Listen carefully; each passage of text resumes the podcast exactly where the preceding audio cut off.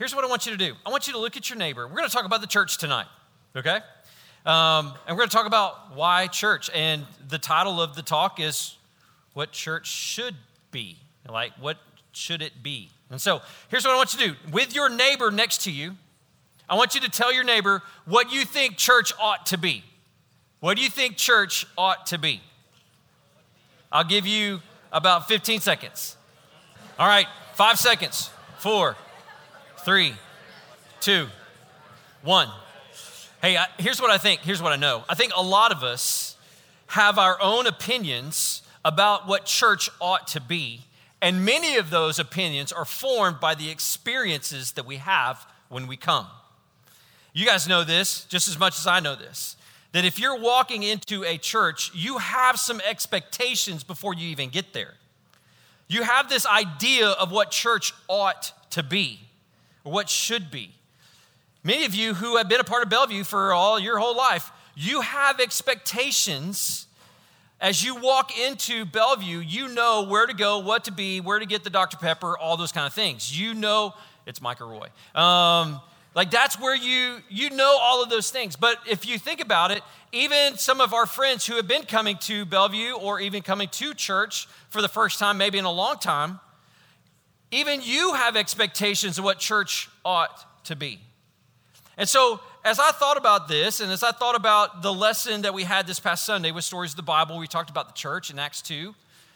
I thought, you know what? I think it would be really healthy for us to be reminded of what are some of the strong, well, actually, six biblical principles of what church ought to be. This past, um, when was this? Friday. This past Friday, I was uh, MOC, which MOC means minister on call.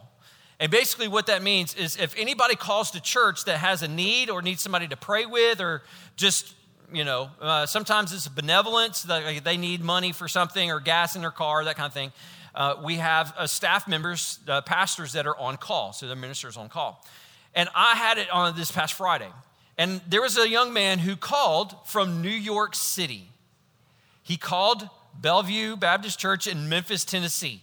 He had seen uh, Pastor Steve's uh, sermons online and was just really overcome by them. And he, he told me this just quick story about how um, like he knew all the Bible verses. Like he, you know, I asked him, "Are you a believer?" He said, "Yes, he is," and all those kind of things. And uh, he told me about a um, a struggle he had seven months ago, and it was a friend that really let him down. I won't go into the, all the details of it, but he was really hurt by it, and it had caused him to really question his faith. He was like, "Steve, could you give me some advice on how to like handle the the hurt that I feel for this guy who has really wronged me?" And my very first question to him was, knowing that he's in New York City, I first the first thing I thought was, where do you go to church? And he went, it went dead silent. And he said, Steve, I Steve, church is just not for me. And I went, hmm, that's part of the problem. That's part of the problem for him and so, actually, I took some time to kind of articulate why church is so important. Because when you get into a family like this of like minded believers, when you're going through a hard time, isn't it nice to know you have somebody who's there with you that can pray with you? That you can share that burden with someone and they can pray you through it and the Lord would lead you and guide you. That's one of the purposes of the church. And if you are finding yourself lonely and isolated like this guy was in New York City, he has no community, nobody around him to pray for him. He's starting to feel very lonely. And so, what he's doing, he's reaching for church in all the wrong places. And so, I encouraged him. I said, Bro, there's a church right around the corner from you, Brooklyn Tabernacle. It is an amazing, vibrant church, and you ought to go visit it. And it's only because Jim Cymbala came here, and I, that's the only way I know. That's literally the only church I know in New York City. And so I was like, man, you just need to go to that church. He said, Steve, I'm going to try. I said, that's all I can ask for. And so I prayed with him and we ended the call. But it just, it just showed to me the, the, the, the importance of what church is for the believer. We need to have it. We need this, right? We need this. And there are so many people in our world that need it too. And so here's what I want to do I want to unpack six biblical principles that describe how church ought to be. And as we go through the night, here's what I want you to do. These six principles, I don't you, I mean, you could think about Bellevue if you want, but I really want you to think about you, because that's what it comes down to. Because church is us. It's not a building, it's not like, you know, brick and mortar, that kind of thing. Although some of us have this idea that that's what it is. But church is us. And so as we go through these six principles, I want you to think about the church, but also want you to think about the church, us. All right? So here's principle number one uh, a church ought to be focused on Jesus. It ought to be focused on Jesus. Uh, Hebrews 12, 1 through 2 tells us this. this is one of my favorite passages. Therefore, since we are surrounded, such a large cloud of witnesses surrounding us, let's lay aside every hindrance and the sin that so easily entangles us. Let's run with perseverance the race that lies before us, keeping our eyes on who? It's right there. Fixing our eyes on Jesus. He is the pioneer and perfecter of our faith for the joy set before him. And during the cross, scorn shame, stand sat down at the right hand throne of God. That's it, right there. The church ought to be focused on Jesus first. There's a reason why this is the very first principle, because it's probably the biggest and the one that we most we need to pay attention to, right? So when you're coming into church, is a church focused on Jesus? Let me talk about just a couple of quick hits here. When a church is focused on Jesus, it's not in your notes, but you can write it down if you want. One, it connects with other believers.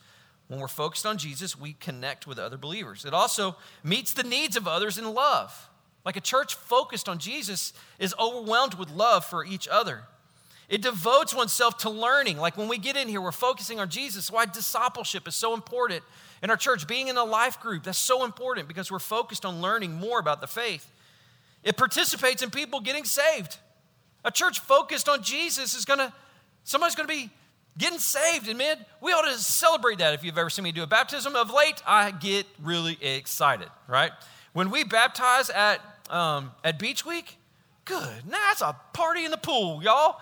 I mean, that is a big deal. And we as a church get to participate in that. As we focus on Jesus, we get to see our friends come to faith in Christ. And then it celebrates God in worship. A church that's focused on Jesus is going to celebrate God in worship. Y'all, this is what it means to when we walk into the church doors that we are focused on Jesus first. And when we do that, the fruit of that just creates a sense of unity. It creates a sense of awe of who God is, and we get to see Him do the work. We get to be a part of that. That's the importance of church. Principle number two, because I'm going to go really fast through these because there's one I really want to camp out on. All right? Number two, selfless for one another. You've heard me say this a church ought to be selfless for one another, not selfish. You've heard me say this from this little table more than once. It's not about you. It's not about you. Oh, yes, the Lord speaks to you, and yes, you do grow in your relationship with the Lord, but the reason why you're here is not about you. Ultimately, it's about Jesus, but it's also about someone else. Selfless for one another. It's amazing when we have that perspective, when we really adopt that perspective that we're selfless for one another, we begin to see that the same spirit that's in us is the same spirit that's in all of our friends. It's not a different spirit, it's the same Holy Spirit. We talked about that last week.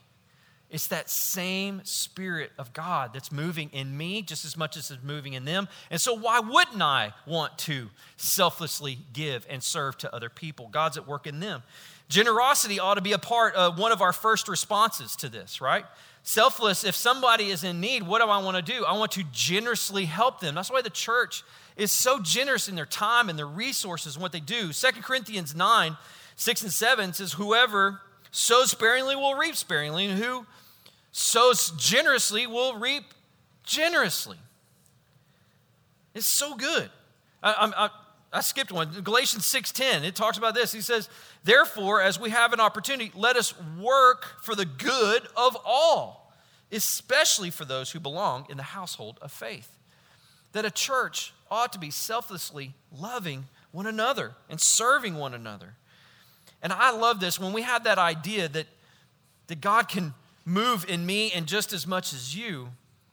Man, it's, it's so awesome to see that there are ordinary people that are doing extraordinary things. And we would never see the story of someone actually doing the work of God. We would never see that if we had such selfish motives and we had tunnel vision and we made it about me. But when you are a part of a church, you get to see the work in Braden, you get to see the work in Wade, you get to see the work, like you get to see the work of God in all of these people.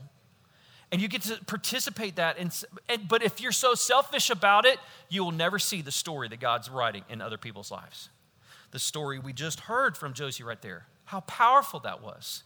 And we get to hear that and be encouraged by that and learn from that.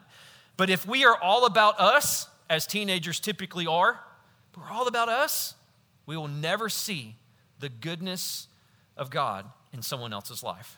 So we need to selfishly one another. Number three, are we concerned for the lost? Are we concerned for the lost? Acts 8 4 says this and so those were scattered, went on their way preaching the word. Now, let me give you some context here. Saul had been persecuting the church. They were literally killing people. He was walking into the churches, and just the churches were scattering. And as the church was scattering, and they were going into the woods, literally, they were sharing the gospel with the people that they were encountering. They were just going about saying, I got to tell you who Jesus is. I got to tell you who Jesus is. Another uh, example is later in that chapter, in Acts chapter 8, we see uh, Philip and the Ethiopian eunuch. Great story. Uh, the, the eunuch is literally um, in a carriage and he's reading the scrolls of old, the Bible. And Philip hears this and he stops the chariot and says, Hey, whoa, whoa, you know what you're reading.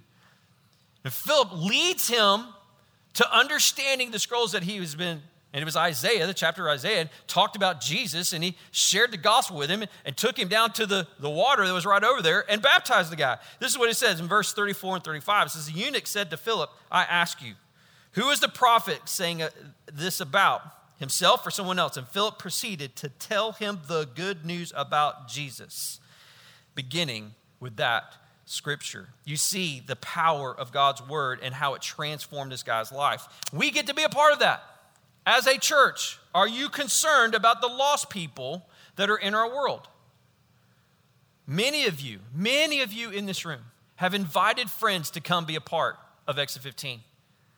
And many of those friends have heard the gospel and their lives have been radically transformed. It's amazing to hear, this, hear and see the stories of these people that you are inviting. And we, do you care about that? Do you want to see their lives transformed? Because, you know, like I said earlier, God can change anyone. Anyone. So, how do we have, how do we express our heart for the lost? One, we look for opportunities, it's not in your notes, but uh, you look for opportunities to share God's story. You look for opportunities to share your story. You look for opportunities to discuss and answer questions with each other. You look for God to do the impossible. And you look for opportunities to care for others? Are you concerned for the lost? Number four, you ready? I'm telling you, I'm going fast. Are you ready? Number four, are you led by the Spirit? A church ought to be led by the Spirit. We talked a lot about this last week. How we invite the Holy Spirit, the person of the Holy Spirit, to dwell within us and to guide us. And as we walk into uh, this environment, to be a part of church that we would simply, hello, how you doing? Good to see you. Um, that we would simply see the Holy Spirit, invite the Holy Spirit to work within us, to take over and to take control, that we be led by the Spirit. We see in Acts 1 8, it says, But you will receive power when the Holy Spirit comes on you, and you will be my, I like this, witnesses. That's you, witnesses. I've seen God work and I need to tell somebody else about it. And that spirit that's within us will lead us to the people we need to talk to. It's uncanny how that happens. Number five, enduring through difficulty. A church ought to endure through difficulty. Um, Acts 12 5 says this it says, So Peter was kept in prison, but the church was earnestly praying for him. Now, you see how Paul was literally a difficulty in prison. But what was the church doing? Were they ignoring Paul while he was in prison? They were mindful of him. And they were doing their very best to pray for them and to not just pray, but like pray fervently for them. Um, I want to give you some, you can write these down. I'm going to go a little bit slower. I'm going to write these down. I'm going to give you some quick hits on how to handle if you're going through difficulty. All right, some of you may be struggling with life, circumstances, school's coming to an end, you're dreading finals, or you're in finals, and you're like, Steve, this is the worst thing ever. I hate a difficulty right now. You're going through it. Here's some quick hits. You ready? You can write these down. Number one, uh, surround yourself in prayer. This is not in your notes, this is free. You need to surround yourself in prayer. Number two, take comfort that God is in control. If you're having a bad day, these are some great little quick hits that will help you out in the middle of these moments. Surround yourself in prayer. Take comfort that God's in control. Number three, follow God's lead. Who's leading us anyway? The Lord. Let Him do what He's good at doing. Number four, thank God for his faithfulness. Yes, in the middle of your storm, in the middle of your difficulty, thank God for his faithfulness. For his faithfulness. So surround yourself in prayer, take comfort that God's in control, follow God's lead, thank God for his faithfulness, and last, return to a community of believers. Many times we believe or have tricked ourselves, or the devil has deceived us, whatever one that is, that you don't, in the middle of difficulty, nobody cares about me. And so, why would I come to church? Why would I be a part of a community of believers? Y'all, when you're going through a difficulty, don't you think that's the best place you should be? When life is hard out there, don't you think it ought to be good that you would come into the church and find a sense of peace, that you find some rest in the middle of the chaos of your storm and somebody pray over you, somebody encourage you, somebody speak wisdom into you, you would get under God's word, allow God's word to heal your heart. It's not a time to run when you're going through difficulty. Don't run from the church, run to the church. Here's the last one, number six. Principle number six overcoming, oh, sorry, little burp. overcoming relational conflict overcoming relational conflict. This is where I'm going to camp out for just a bit. I might meddle, and I'm sorry. Because here's what I know. Here's what I know. You are a teenager, and you are in relational conflict with someone in your life, whether it be your best friend, or maybe it's the former best friend, or maybe it's the former, former best friend Maybe it's an ex boyfriend. Maybe it's your parents. Maybe it's the teacher that gave you the F. You are in relational conflict. There's someone in your world that you are really struggling with. And you're, you're probably sitting there thinking, Steve, if church ought to be this way, then how does this principle apply to the church? Because the church is made of people. And as people, we have a sin nature and we don't get things right. We make mistakes. We say things we shouldn't have. Good Lord, we're teenagers. We don't have it all figured out. And if you think you do, I'll let you, I'll introduce you to Tom Ball. He's 70 something years old and just loves the Lord. And he could tell you about life and tell you about wisdom. But man, y'all, I know some of you, I know some of you are in relational conflict with people in the church. And it's hindering you from experiencing the fullness of what church ought to be. And so I want to give you some good encouragement, right? This is godly wisdom on how to handle some of this relational conflict. Romans 12, verses 17 through 18 says, Do not repay anyone evil for evil. Don't y'all get revenge sometimes against each other? Well, she said something to me, and I'm going to say something about her, and she did this, and I'm going to do that, and he did this, and I'm going to kick him, and you know, um, you want to just, uh, you're mad, right? They said this about me, and I don't like it, and right? And sadly, that happens in the church. There's church conflict. It happens. So, how do you navigate such those kind of relational conflicts? Here you go. This is not in your notes. This is all free. Write it down. Ready? I didn't make a bullet point for this one, but here it is. Number one remember humility. Start with humility. If you are in relational conflict with someone, start with humility. What does that mean? What does that mean? It means you need to understand the condition of your own heart first. Ask yourself the question why am I so upset? Why am I so upset? Start with humility. Don't start with pointing finger. You hear me? You hear me? The first thing many of us do, many of us do it. I'm guilty of it. Many of us do. We always throw mud first. We do. If somebody wrongs me, guess what? Ooh, I'm coming after you. And many times, it may not be a physical coming after you, it is a verbal coming after you. I will put you down with my words every single time. And that's throwing mud. That's throwing mud.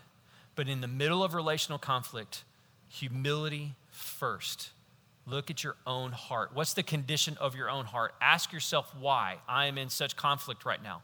And many times that starts by backing up, not by stepping forward. Take a step back, look at the condition of your own heart, start with humility, and then you can start to engage. Number two, humility first. Number two, self control. Self control. This is a big word, but I'm going to say it. Impulsiveness kills reconciliation. Self control. Bite your tongue. Hold your words. You hear me? You hear me? The church ought to be a place where we can work things out. Self control is number two. Number three, you ready? Number three, gentleness. Choose words that have the best chance of being heard. Your rage monster, when you're hurt, does not help anything. Never has, never will. But gentleness, and that gentleness comes from the words that you say and how you go about saying it. Some of you have probably never gotten this kind of advice. I'm just sitting here, just had an epiphany. Nobody has ever taught you how to handle relational conflict. Oh, your parents may tell you, just don't do this, don't do this, do this. But I don't think anybody's told you a biblical way of handling conflict. Holy Spirit, do what only you can do. Teach us. Teach us. Start with humility, self control, gentleness. Choose your words that have the best chance of being heard. Number what, four? Integrity. Integrity. This is what this integrity means own your mistakes. If you are the one that caused the conflict, own up to it. And I'm talking to the men in the room. Because men your pride is going to hold you back from admitting your mistakes. You will. I didn't do it. That ain't me. Those are all words that all the guys in the room have said. It was you. It ain't me. That's pride. That is a self defense mechanism of pride. And having integrity in the middle of relational conflict is owning your own, I'm sorry, it was my fault. If you're in conflict with your parents, oh, this is a big thing. If you're in conflict with your parents and you can't, you always are fighting, look at your own heart, humble yourself, own your own mistakes, and just see what happens. Because many times it's their fault, right? When you get in trouble, it's their fault that you're in trouble. You're the one doing this to me. And so you get mad at your parents and you're like, rah, rah, rah, right? But the whole time you did it. You were the one that was late for curfew. You're the one that sent the text message you shouldn't have sent. You were the one that did all those things. And you blame your parents for that? A man of integrity will own his own mistakes and simply, I'm sorry. That's me. integrity. Number what? Five? Forgiveness. Forgiveness. Ask for it and offer it. So we have humility, self control, gentleness, integrity, forgiveness. Ask for forgiveness. I'm sorry for what I said. And then even to offer forgiveness. Like I'm making myself available. I want to let you know that I'm willing, this relationship, this friendship is important to me, and I want to do the work to make sure that we're okay. And it is possible, I'm just going to say it is possible to not be friends with everybody. It's possible. Forgiveness, ask for it, offer it. And the last encouragement about navigating relational conflict that's not in your notes, but I'm giving it to you, is reflection. Reflection. What is God doing in your life? What is God doing in your life? Why am I going through this conflict? Why, why are the things happening the way that, and God, what are you teaching me about me? What are you teaching about my character? What are you teaching me about my integrity? What are you teaching me about you? And having a godly perspective about some of the conflict that you're going through. Instead of shaking your fist at God and saying, Why did you let this happen to me? Maybe open your hands and say, God, why is this happening to me? You see the difference? that you would grow in your relationship with the Lord. You would grow even as a person and as a Christian through the conflict that you may be going through. So, six principles that the church ought to be about. You want to review them because I went so fast? Focused on Jesus. Number two, selfless for one another. Number three, concerned for the lost. Number four, led by the Spirit. Number five, enduring through difficulty. And number six, overcoming relational conflict. Whew. Six biblical principles on how the church ought to be. Now, I know it's finals week. I have a little exercise that I want all of us to be a part of. It's not a test. Aren't you lucky? Aren't you thankful?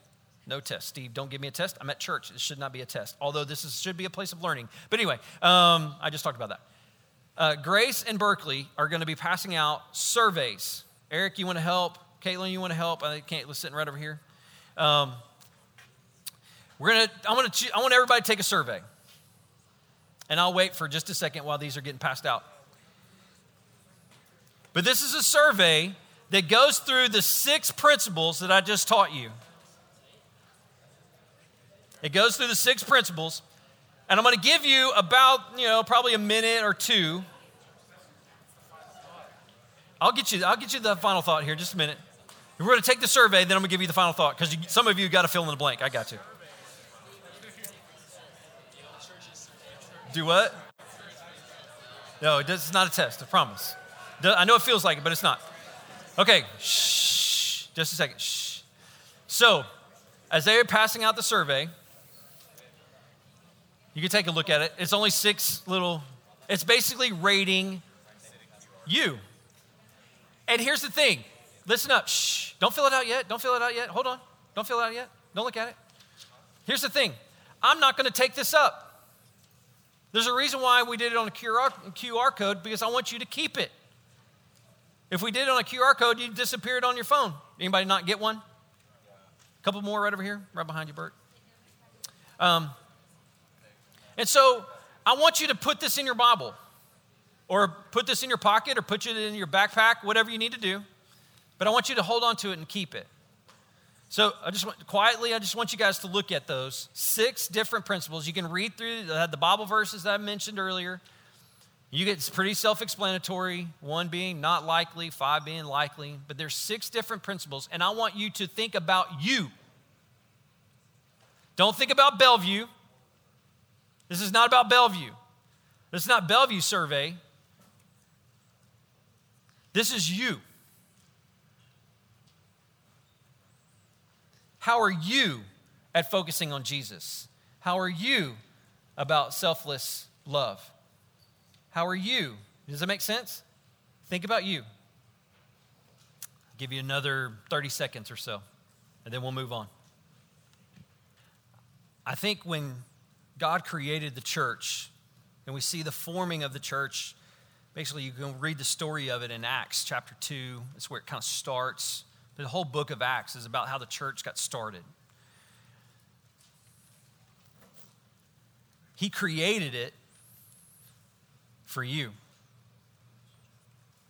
There's some intention behind why he created the church, and the church ought to function in so many ways. And we read these, and all these six principles come straight from Scripture, many of them from the book of Acts, because that's where God was really forming the church. Here's the final thought the church is you. The church is you. The church is not, it's not. It's not the chair that you sit in.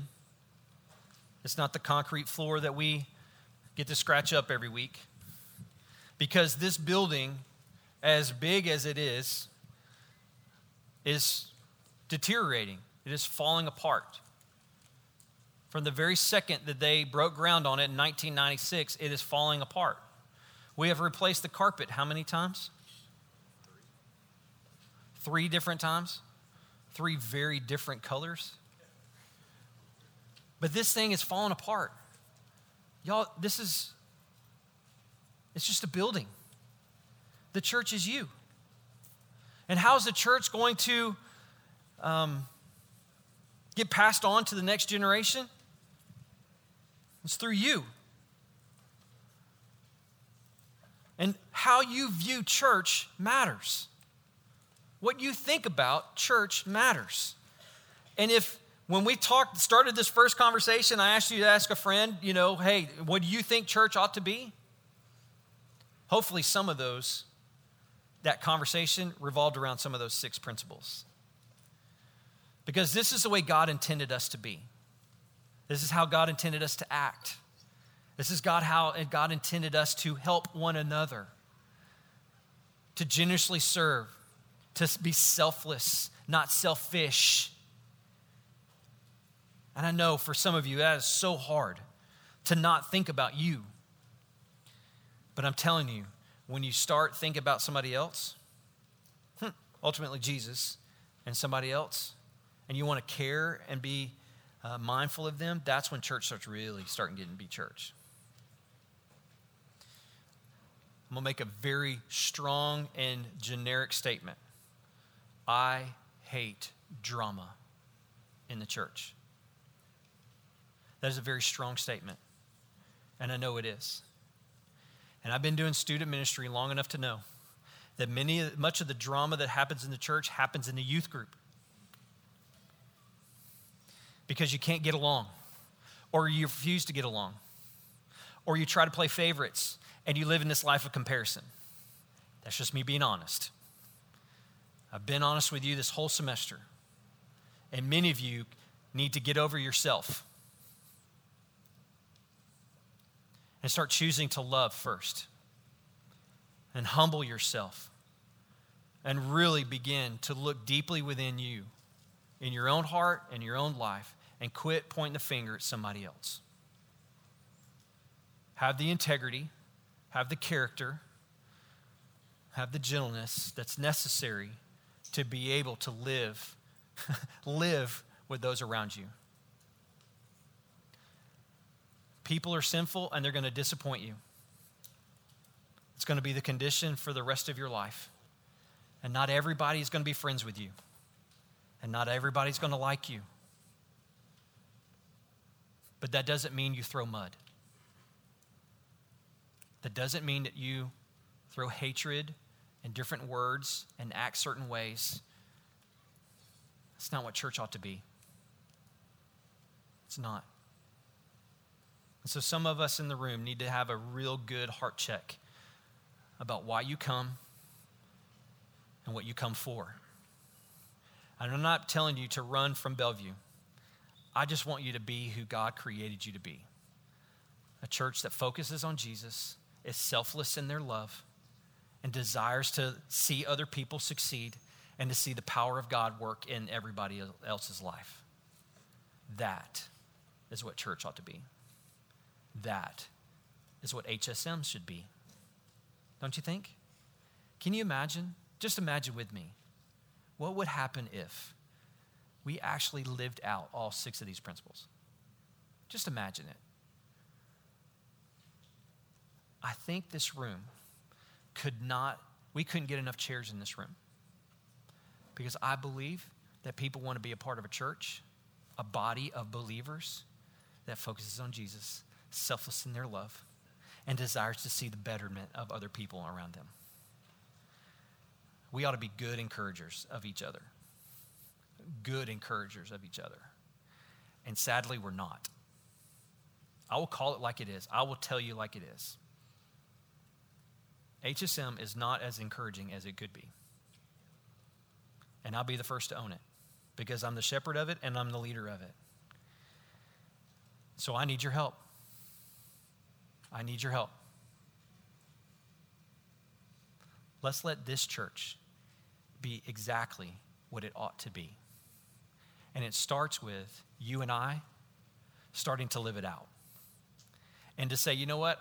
In the moments when I am at odds with someone or I'm at conflict with one another or I'm just don't like it many times, I, it's me that needs to be fixed. It's me. I need to look inside instead of pointing my finger at somebody else. And I'll be honest with you, I, am going to be honest again. I think our underclassmen really need to step up in this area. I'm calling it out because I love you and I believe in you and I believe in what God's doing in you. And the drama that's going on in the underclasses, mm, it needs to stop right now. It really does.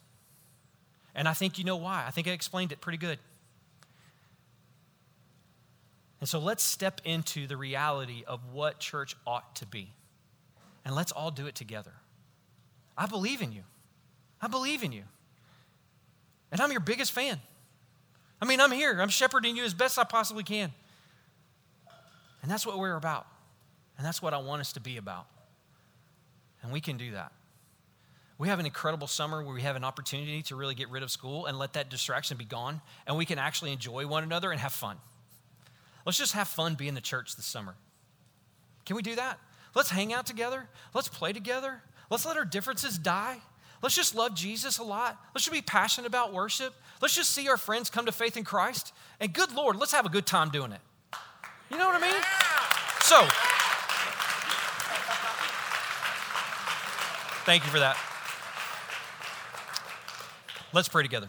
Father, thank you so much for all that you are and all that you have done and all that you're going to do. And so, Lord, please, please, God, take over, take control, do what only you can do. Help us, God, to be the church that we ought to be.